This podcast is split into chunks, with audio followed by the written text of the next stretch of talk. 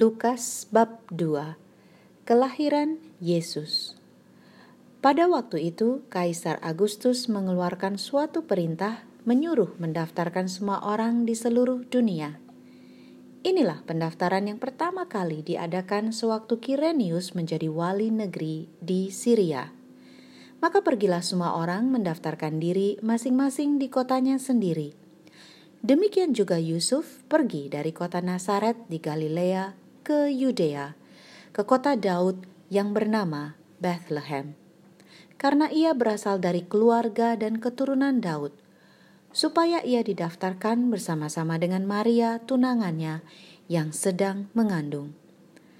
Ketika mereka di situ, tibalah waktunya bagi Maria untuk bersalin, dan ia melahirkan seorang anak laki-laki, anaknya yang sulung, lalu dibungkusnya dengan lampin dan dibaringkannya di dalam palungan karena tidak ada tempat bagi mereka di rumah penginapan.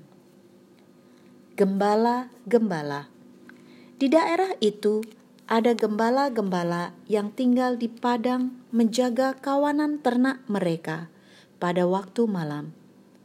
Tiba-tiba berdirilah seorang malaikat Tuhan di dekat mereka dan kemuliaan Tuhan bersinar meliputi mereka, dan mereka sangat ketakutan. Lalu kata malaikat itu kepada mereka, "Jangan takut, sebab sesungguhnya Aku memberitakan kepadamu kesukaan besar untuk seluruh bangsa. Hari ini telah lahir bagimu Juru Selamat, yaitu Kristus Tuhan di kota Daud, dan inilah tandanya bagimu."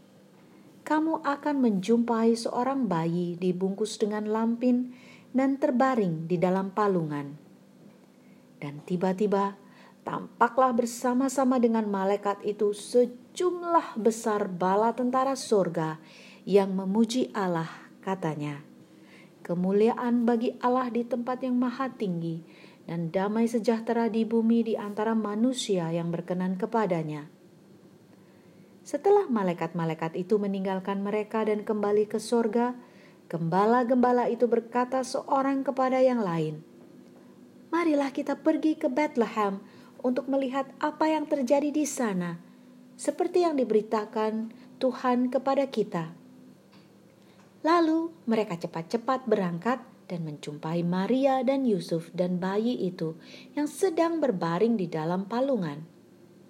Dan ketika mereka melihatnya, mereka memberitahukan apa yang telah dikatakan kepada mereka tentang anak itu.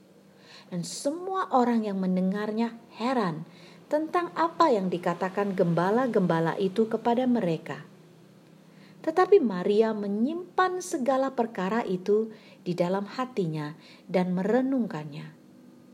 Maka kembalilah gembala-gembala itu sambil memuji dan memuliakan Allah karena segala sesuatu yang mereka dengar dan mereka lihat.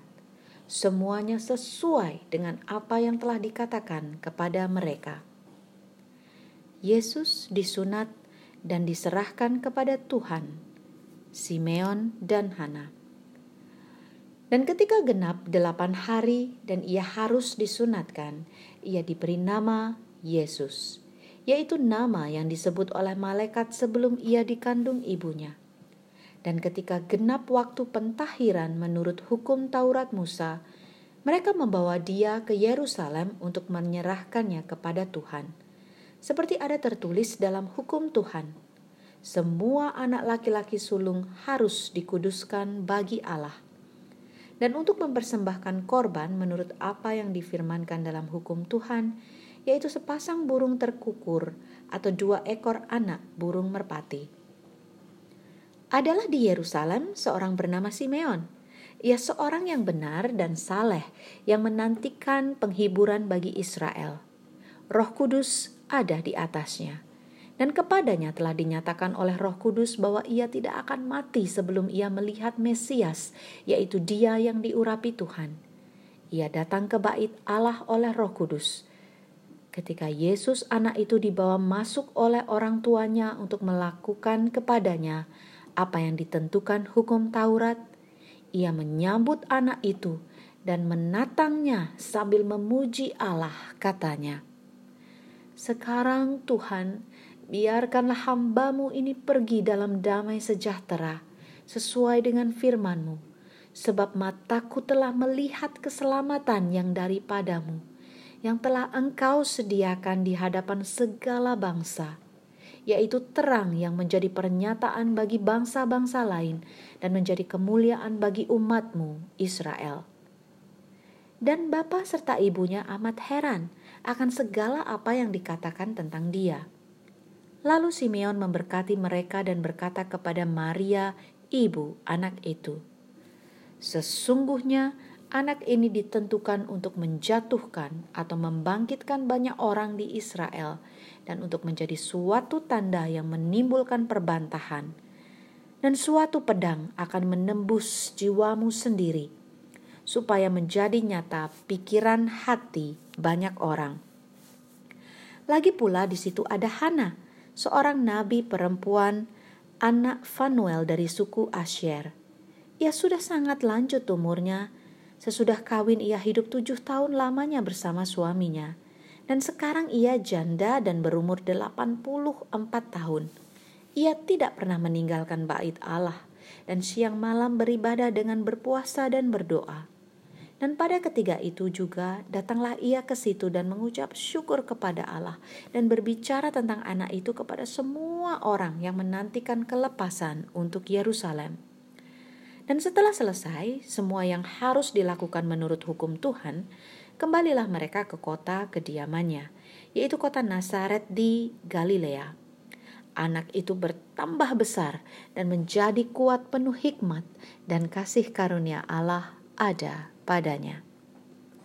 Yesus pada umur 12 tahun dalam bait Allah. Tiap-tiap tahun orang tua Yesus pergi ke Yerusalem pada hari raya Paskah. Ketika Yesus telah berumur 12 tahun, pergilah mereka ke Yerusalem seperti yang lazim pada hari raya itu. Sehabis hari-hari perayaan itu, ketika mereka berjalan pulang, tinggallah Yesus di Yerusalem tanpa diketahui orang tuanya karena mereka menyangka bahwa ia ada di antara orang-orang seperjalanan mereka. Berjalanlah mereka sehari perjalanan jauhnya, lalu mencari dia di antara kaum keluarga dan kenalan mereka. Karena mereka tidak menemukan dia, kembalilah mereka ke Yerusalem sambil terus mencari dia. Sesudah tiga hari mereka menemukan dia dalam bait Allah. Ia sedang duduk di tengah-tengah alim ulama sambil mendengarkan mereka dan mengajukan pertanyaan-pertanyaan kepada mereka. Dan semua orang yang mendengar dia sangat heran akan kecerdasannya dan segala jawab yang diberikannya. Dan ketika orang tuanya melihat dia, tercenganglah mereka. Lalu kata ibunya kepadanya, "Nak, mengapakah engkau berbuat demikian terhadap kami?" Bapamu dan aku dengan cemas mencari engkau. Jawabnya kepada mereka, Mengapa kamu mencari aku? Tidakkah kamu tahu bahwa aku harus berada di dalam rumah Bapakku? Tetapi mereka tidak mengerti apa yang dikatakannya kepada mereka. Lalu ia pulang bersama-sama mereka ke Nazaret, dan ia tetap hidup dalam asuhan mereka dan ibunya menyimpan semua perkara itu di dalam hatinya. Dan Yesus makin bertambah besar dan bertambah hikmatnya dan besarnya dan makin dikasihi oleh Allah dan manusia.